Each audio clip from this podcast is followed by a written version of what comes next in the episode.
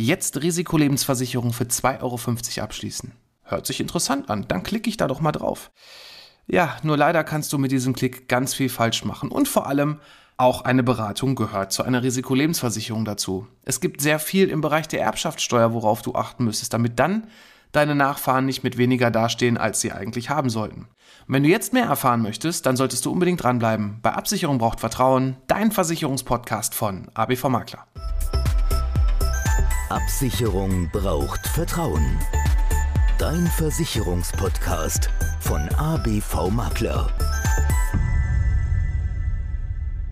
Hallo und herzlich willkommen bei Absicherung braucht Vertrauen, dein Versicherungspodcast von ABV Makler. Ich bin der Alex, Versicherungsmakler aus Kamp-Lindfort vom wunderschönen Niederrhein und ich freue mich, dass du heute bei meiner 65. Folge dabei bist. Ja, das Thema Risikolebensversicherung wird immer so ganz einfach beworben und viele Versicherer, ganz viele Versicherer, vor allem Online-Vergleichsportale, Direktversicherung und was es da noch alles gibt, stürzen sich auf dieses Thema und es wird leider ja nicht wirklich beraten. Es gibt dann irgendwelche Empfehlungen, irgendwelche Sätze, aber was brauchst du eigentlich wirklich?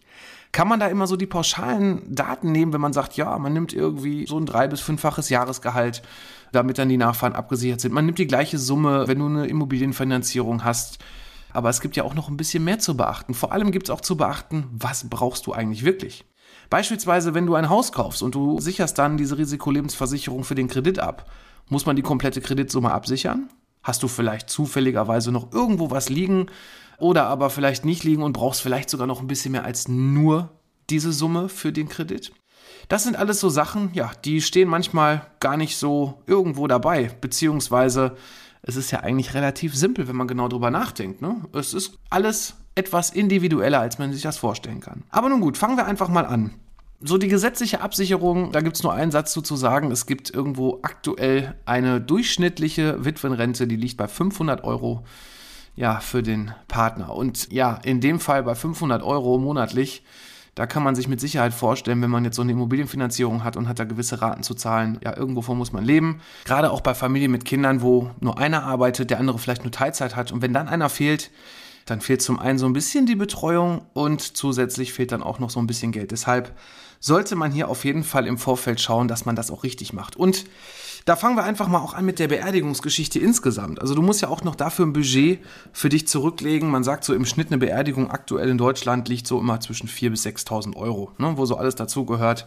Und jetzt kann natürlich der eine oder andere schlau sagen, ja, dafür schließe ich ein Sterbegeld ab. Ja, das Sterbegeld ist ja ganz schön, aber meiner Meinung nach nicht wirklich zielführend.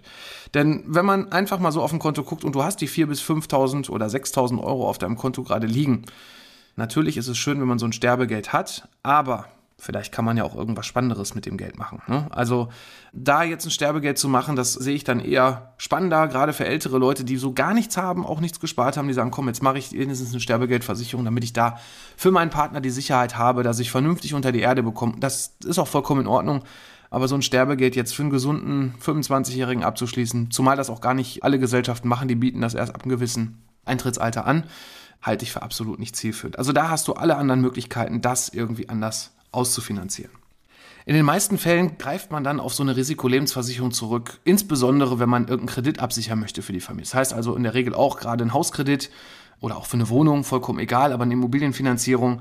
Und da erlebe ich leider sehr oft ganz, ganz große Fehler. Und das kreide ich auch so ein bisschen den Bankberatern vielleicht noch nicht mal selber an, aber die bekommen es ja auch vorgelebt und vorgegeben von ihren Banken, wie sie da das Ganze absichern sollen. Und ich erlebe es so oft, und das ist einfach nur ätzend und nervt, dass jemand eine Immobilienfinanzierung abschließt und dass dann diese Risikolebensversicherung analog gepackt wird erstmal, wie lange die erste Dauer ist der Finanzierung. Das bedeutet also, wenn du dich für einen Kredit heute entscheidest, sagen wir mal, so eine Durchschnittshausfinanzierung, die liegt irgendwo, ja, so zwischen 22 bis 25 Jahre für so eine komplette Laufzeit. Natürlich kommt es aufs Eigenkapital an, es können auch 30 Jahre sein. Aber sagen wir mal so, die meisten Fälle wirklich im Schnitt, die ich so im Kopf habe, liegen irgendwo zwischen 22 und 25 Jahre. Und im ersten Step guckt man dann, ja, welchen Zins bekommt man. Ne, dann hat man ja irgendwo diese Zinsfestschreibung, die da irgendwo im Schnitt bei 15 Jahre schon liegen sollte. Wobei ich auch manchmal 10 Jahre sehe, da verstehe ich dann den Sinn und Zweck nicht Es sei denn, in 10 Jahren hast du das abbezahlt. Aber für 15 Jahre sollte man das Ganze schon planbar auch abschließen. Und dann geht gerade bei Bankberatern, ich will, wie gesagt, keinem Einzelnen was, also sollte ein Bankberater das hören, um Gottes Willen, aber ich sehe es leider sehr oft bei euch, dass da der Fehler passiert, dass dann diese Risikolebensversicherung nur für 15 Jahre abgeschlossen wird. Erste Frage, was machst du denn nach den 15 Jahren? Wenn du das Haus nicht nach 15 Jahren abbezahlt hast, dann hast du ja trotzdem noch einen gewissen Bedarf. Und die erste Problematik ist, erstmal bist du dann 15 Jahre älter. Das heißt also, du wirst dann höhere Beiträge zahlen müssen. Und das nächste, worauf du achten solltest, ist, ja, bist du denn die nächsten 15 Jahre auch gesund? Das kann dir keiner sagen. Wenn du heute gesund bist, weiß man auch nicht, was ist nächstes Jahr, was in 15 oder 15 Jahren. Und dann hast du eine neue Gesundheitsprüfung. Und ich habe schon Kunden erlebt, die vor mir diese Risikolebensversicherung abgeschlossen haben, die sagen, sagten, Mensch, ich muss jetzt eine neue machen, die läuft aus. Es ist keine Verlängerungsoption. Da gibt es auch Einzelverträge, wo man das machen kann, aber es ist keine Verlängerungsoption mit in den Tarifbedingungen enthalten und dementsprechend muss man dann einen neuen Vertrag abschließen. Und ja, schlechtere Gesundheitsprüfung kann dazu führen, dass du vielleicht entweder einen Zuschlag bekommst, gut, da müsste man damit leben, aber wenn der Zuschlag nicht mehr möglich ist, sondern der Versicherer sagt, nö, also die Erkrankung, das ist uns das Risiko zu hoch, dich Risikoleben zu versichern, wir können dir leider keinen neuen Vertrag anbieten, dann stehst du da. Das kann dann schon existenziell sein, auch für die Familie. Ne? Du hast jetzt ein Haus, hast noch eine Restschuld, ich sage jetzt irgendwann mal eine Zahl von 200.000 Euro drauf hast vielleicht noch drei Kinder und dementsprechend ist dann auch das Arbeitsleben, lastet dann nur auf einer Person in der Familie mehr. Die andere Person arbeitet vielleicht dann noch ein bisschen Teilzeit oder auch nicht. Und dann ganz alleine da zu stehen und so ein Haus zu stemmen, ist dann in der Regel nicht möglich, es sei denn, man hat vielleicht noch was gespart, beziehungsweise man hat da vielleicht noch jemanden in der Familie oder einen Gönner, der einem Geld gibt, oder man gewinnt im Lotto, dann braucht man auch keinen Kredit. Aber dann hat man natürlich dann der überlebende Partner das Problem, er kann das Haus nicht halten. Und wenn das Haus nicht gehalten werden kann, ja, dann ist die Frage, für eigentlich doch wenig Geld so eine Absicherung zu bekommen, warum macht man es dann nicht richtig? Ja, was bedeutet eigentlich richtig? Nicht nur die Laufzeit ist zu beachten. Dann gibt es so spannende Geschichten, wie versichere ich eigentlich die Versicherungssumme passend. Ne? Also es gibt da mehrere Möglichkeiten. Du kannst bei einer Risikolebensversicherung eine sogenannte konstante Versicherungssumme wählen. Ganz einfach erklärt, du brauchst 100.000 Euro für die Laufzeit von 20 Jahren. Dann ist es egal, wann du innerhalb der nächsten 20 Jahre verstirbst. Die Erben bekommen entsprechend die 100.000 Euro. Immer fest. Allerdings sind hier die Beiträge konstant höher als beispielsweise bei einer sogenannten fallenden Versicherungssumme. Da sind die Beiträge zwar auch konstant, aber um einiges niedriger, weil du musst dir vorstellen, bei einer fallenden Versicherungssumme wird genau geguckt, heute bedarf 100.000 und nach 15 Jahren, wenn wir das Beispiel mal nehmen, bei 15 Jahren ist es dann, geht es dann runter bis Richtung Null. Also wenn der Vertrag ausläuft, hast du quasi jedes Jahr immer das Ganze absenken für die Laufzeit, dass du dann am Ende auf Null kommst. Und dementsprechend hast du weniger Beiträge. Das kann Sinn machen, gerade bei einer Immobilienfinanzierung, wenn man sagt, ich möchte jetzt wirklich nur rein diese Finanzierungsgeschichte absichern, da gibt es noch eine weitere Möglichkeit, das Ganze sogenannt annuitätisch fallen zu lassen. Das bedeutet, dass du genau die Tilgungsraten absicherst und immer genau eins zu eins damit versichert bist. Allerdings finde ich, wenn man das so macht, es ist eigentlich schon sehr schwierig, das so zu tun, weil du hast ja, also da wird dann der Zins auch zugrunde gelegt und genau die Eckdaten vom Kredit eins zu eins abgebildet, aber du hast ja vielleicht auch eine KfW-Förderung mit reinbekommen. So, da müsstest du eigentlich schon gucken, wie läuft der Vertrag mit der KfW-Förderung, da müsstest du vielleicht eine zweite Risikoleben machen, dass es genau passt. Und im Regelfall hat man auch noch ein bisschen mehr Bedarf, wenn jemand verstirbt. Das heißt also, man guckt, was hat man wirklich an Lücke, in Anführungszeichen, welchen Bedarf habe ich da und dann packe ich da noch ein bisschen was oben drauf, also als kleine zusätzliche Sicherheit, weil das ist ja schön, wenn der Kredit bezahlt ist. Aber der überlebende Partner muss ja auch irgendwo von leben. Vielleicht auch ja einfach nur, dass man noch so zusätzlich 25 oder 50.000 Euro einfach da hat an Kapital, das einfach auf sein Konto packen kann und ja, sich dadurch auch ein Stück weit Sicherheit da von der Versicherung einholt. Also dementsprechend siehst du schon hier, die verschiedenen Möglichkeiten sollten schon genau maßgeschneidert sein, wie so ein Anzug, den man sich maßschneidern kann beim Schneider, der dann wirklich passend ist für dich und deine aktuelle Situation. Aber auch bei der Gestaltung, ne? wenn du dir mal die Gestaltung anguckst, so in so einem Vertrag, du kannst ja verschiedene versicherte Personen in so einen Vertrag einschließen. Da gibt es entweder die Möglichkeit, dass du einen Einzelvertrag für dich abschließt, das bedeutet, du bist Versicherungsnehmer, gleichzeitig versicherte Person und im Todesfall gibt es Summe X an den Ehepartner bzw. Die Erben, das wären danach zum Beispiel auch die eigenen Kinder. Das kann man dann entweder auf den Namen festlegen oder nach der sogenannten gesetzlichen Erbfolge. Das ist natürlich eine Möglichkeit und dann hast du einen Vertrag und dein Partner hat einen Vertrag und alles ist gut, das kann man so machen.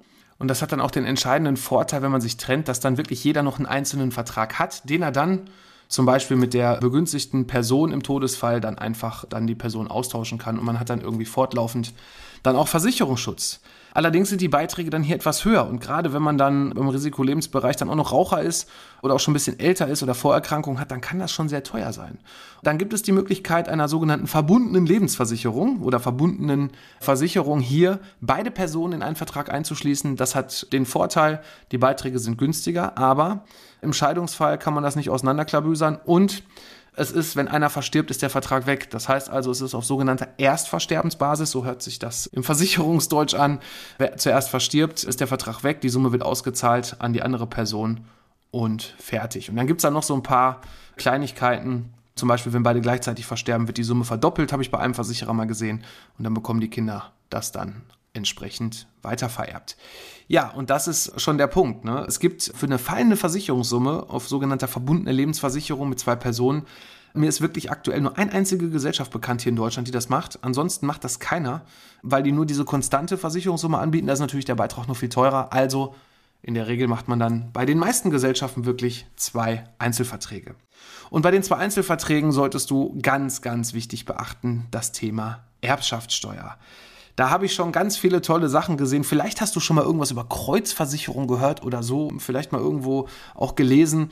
Allerdings werden da auch sehr viele Fehler gemacht, denn man muss erstmal eins wissen. Das Thema Erbschaftssteuer bei der Risikolebensversicherung ist schon ein ganz großes Thema. Nämlich, wenn du nicht verheiratet bist, in sogenannter wilder Ehe lebst, dann hast du leider nicht so ganz viel Summe, wo du keine Steuern drauf bezahlst. Und wenn du jetzt nur die Raten abgesichert hast für deinen Kredit und musst dann noch Erbschaftssteuer bezahlen, ja, dann ist das Ganze dann doch wiederum nicht so gut für die Erben, weil dann zahlen sie doch wieder drauf. Und dann kann es vielleicht doch wieder existenziell werden, dass da entsprechendes Geld fehlt und das Haus dann doch unter den Hammer kommt. Und deshalb sage ich dir einfach mal so ein paar Zahlen. Also wenn du nicht verheiratet bist, also nicht Verwandte, dann bist du bei 20.000 Euro Freibetrag. Äh, das ist nichts. Und deshalb bedient man sich dann sehr oft dann dieser Idee, man versichert sich über Kreuz, ja. Das bedeutet also Versicherungsnehmer bist du. Die versicherte Person ist dein Partner, also nicht Ehepartner, sondern Partner. In dem Fall, wobei es geht natürlich auch, wenn du verheiratet bist, aber jetzt hier halt der spezielle Fall, um diese Erbschaftssteuer zu entgehen. Und begünstigte Person im Todesfall bist du dann wieder selber. Das bedeutet, für die Versicherung hast du einfach nur das Interesse, damit, wenn eine Person stirbt, dass du dann das Geld bekommst. Aus x-beliebigen Gründen. Und das Ganze geht übrigens auch für Geschäftspartner, also im geschäftlichen Bereich oder wenn man irgendwie ja andere Finanzierungsarten oder irgendeine Absicherung benötigt, auch mit Freunden oder so, das ist kein Problem. Aber ganz wichtig, auch die Beiträge müssen dann vom Versicherungsnehmer, sprich von dir, abgebucht werden, damit das finanzielle Interesse immer bei dir bleibt. Und so hast du dann auch die Sicherheit, dass wenn es irgendwelche anderen Erben geben könnte. Zum Beispiel, ich sage mal so, der zweite Umlauf mit meinen Worten. Man hat dann einen neuen Partner und da gibt es dann vielleicht auch noch irgendwelche Kinder, kauft sich dann zusammen ein Haus und man möchte dann aber auf jeden Fall auch nur die eigene Absicherung irgendwo haben und man hat dann dieses versicherte Interesse mit dieser Kreuzversicherung gemacht, dann geht da auch nichts in die Erbmasse ein. Ne? Das ist also auch ein entscheidender Vorteil, um da Vielleicht dann auch gegen irgendwelche Kinder, mit denen man vielleicht auch nicht mehr so viel Kontakt hat, da so ein bisschen das Ganze auch direkt von vornherein rechtlich abzugrenzen. Dann kann man das so machen und das ist auf jeden Fall eine tolle Möglichkeit, da auch die entsprechende Erbschaftssteuer zu bezahlen. Also, wie gesagt, nochmal kurz zusammengefasst, über Kreuz versichern ja, aber immer mit dran denken, dass es dann auch vom Konto des Versicherungsnehmers gehen muss. Ne? Das ist ein ganz wichtiger Punkt, weil sonst ist nachher dann doch wieder die Erbschaftssteuer. Und das sehe ich auch sehr oft in Verträgen. Da haben sich dann Vermittler Gedanken gemacht und gesagt, ja, wir machen das so über Kreuz. Ja, nur wenn dann ein Gemeinschaftskonto beziehungsweise dann das andere Konto dann angegeben ist, dann funktioniert das Ganze leider nicht. Also Achte darauf. Und wenn du aktuell in einer Situation bist, wo du vielleicht dann so die Gesundheitsfragen nicht so ganz erfüllen kannst, es gibt viele Versicherer, die haben auch Aktionen mit sogenannter verkürzter äh, Gesundheitsprüfung. Das bedeutet, dass vielleicht gar nicht zehn Fragen gefragt werden, sondern nur drei, die etwas allgemeiner gehalten werden, wo vielleicht auch nach nur einzelnen genau aufgelisteten Erkrankungen gefragt wird. Zum Beispiel wird da wirklich nur nach harten oder schweren Erkrankungen gefragt und nicht nach ja, einem Bänderriss oder solche Geschichten. Die sind dann von vornherein ausgeklammert, hat den Vorteil, man kann da auch nicht irgendwo sich haftungstechnisch irgendwo schlecht auch bewegen, dass nachher doch nichts gezahlt wird, weil man die Gesundheitsfragen falsch ausgefüllt hat. Und die Aktionen, die bekommst du in der Regel, ja, nicht bei allen, das ist ja jetzt übertrieben, aber bei ganz vielen Gesellschaften, wenn du dir ein Haus oder eine Wohnung gekauft hast, wenn du eine Immobilienfinanzierung neu gemacht hast, du musst das Ganze dann nur nach dem Kreditvertrag innerhalb von sechs Monaten nach Abschluss abschließen, weil sonst gilt dann wieder die normale Gesundheitsprüfung. Ja, das ist halt schon ein ganz nettes Ding. Das gibt's übrigens auch für Geschäftsführer, die gerade neu Firma gegründet haben. Also wenn du da gerade in irgendeiner Situation bist, was benötigst und nicht genau weißt, welcher Versicherer hat denn jetzt hier vielleicht irgendein Sonderkontingent oder eine verkürzte Gesundheitsprüfung, dann schreib mich doch einfach mal an über die sozialen Netzwerke oder über unsere Internetseite www.abv-makler.de. Da könntest du beispielsweise auch schon direkt einen Termin mit mir buchen, dann können wir das Ganze besprechen. Dann zeige ich dir, welche Aktion es gerade hier von welcher Gesellschaft gibt, die dann vielleicht zu deiner Situation auch passen, dass du dann doch Versicherungsschutz bekommst, obwohl vielleicht der ein oder andere schon gesagt hat, da geht nichts im Moment. deshalb hier auch noch der Tipp, Gerade wenn du Vorerkrankungen hast. Es kann übrigens auch Übergewicht sein. Ab gewissen BMIs gibt es da auch Versicherer, die sagen dann nicht mehr nur Zuschlag, sondern auch Ablehnung. Ja, und das Thema Raucher-Nichtraucher ist bei vielen Gesellschaften doch sehr, sehr heftig. Es gibt auch keine Risikolebensversicherung, das möchte ich auch nochmal so sagen. Ob die jetzt irgendwas mit direkt heißt oder nicht, das heißt überhaupt nicht, dass nur weil direkt irgendwo in dem Versicherernamen steht, dass die jetzt besonders günstig ist. Es kommt immer auf deine Situation an. Und auch da ist, wie gesagt, eine individuelle Beratung wichtig. Auch wenn es sich vielleicht gut anhört, ne? 50.000 Euro für 20 Jahre versichern, für 2,50 Euro im Monat als Nichtraucher gesund und so weiter. Ist natürlich toll, aber die Frage ist immer, ob das denn überhaupt für dich genau gerade passend ist. Und es gibt bei den ganzen Tarifkonstellationen noch so viele tolle Sachen, die man mit reinpacken kann. Zum Beispiel mit dieser Verlängerungsoption, ne, dass man ohne Gesundheitsprüfung dann doch nochmal mit gewissen Altersgrenzen das verlängern kann, dass man vielleicht auch mal eine Versicherungssumme erhöhen kann. Wichtig auch hierbei, wenn du eine Risikolebensversicherung hast, zum Beispiel hast du eine Hausversicherung, also nicht eine Hausversicherung, sondern du hast ein Haus finanziert und hast dafür jetzt 300.000 Euro feste Summe und hast festgestellt, oh, da habe ich ja dann doch diesen festen Betrag abgeschlossen, mir viel zu teuer, jetzt kündige ich den brauche nicht mehr, weil ich habe ja das Haus schon bezahlt. Dann ist hier noch ein wirklich wichtiger Tipp, frag doch einfach mal, ob man diesen Vertrag beitragsfrei stellen kann. Weil es ergeben sich im Hintergrund, deswegen, du hast immer eine konstante Summe, einen konstanten Beitrag und im Hintergrund ergibt sich immer ein sogenannter ja, Rückkaufswert oder eine sogenannte beitragsfreie Summe vielmehr in der Risikolebensversicherung. Ja, wenn du das in beitragsfrei stellst, kann es vielleicht sein, dass sie sagen, ja, wir haben bis zum Rest der Laufzeit doch noch hier 20.000 Euro über. Und warum soll man die verschenken, wenn man dann so einen Vertrag kündigt? Also auch da der Tipp, frag vorher beim Versicherer nach, kündige nicht einfach irgendwas oder frag deinen Vermittler. Und am besten natürlich immer noch, frag ABV-Makler, frag uns, frag mein Team, denn wir können dir da mit Sicherheit auch weiterhelfen. Ja, ansonsten soll es das wirklich für heute gewesen sein zum Thema Risikolebensversicherung. Ich hoffe, ich konnte dir hier wirklich kurz und knapp in knapp 20 Minuten mal so einen Einblick geben, worauf zu achten ist. Wirklich ganz viel wichtiger Content in dem Bereich, auch wenn man immer so vermeintlich sieht, ja, das ist alles immer so einfach mit diesen Versicherungen abschließen. In diesem Internet, da gibt es ja ganz viele Portale. Ja, gibt es, die wollen auch alle Geld verdienen. Ich natürlich auch, aber ich berate dich dabei vernünftig. Du bekommst auch wirklich nur das, was du benötigst und nicht irgendwelche Basistarife, wo die Hälfte fehlt und so weiter. Also von daher wünsche ich dir jetzt erstmal noch eine gute Zeit. Ich bin für heute raus und ich freue mich, wenn es nächste Woche Samstag wieder heißt. Absicherung braucht Vertrauen, dein Versicherungspodcast von ABV Makler. Mach's gut.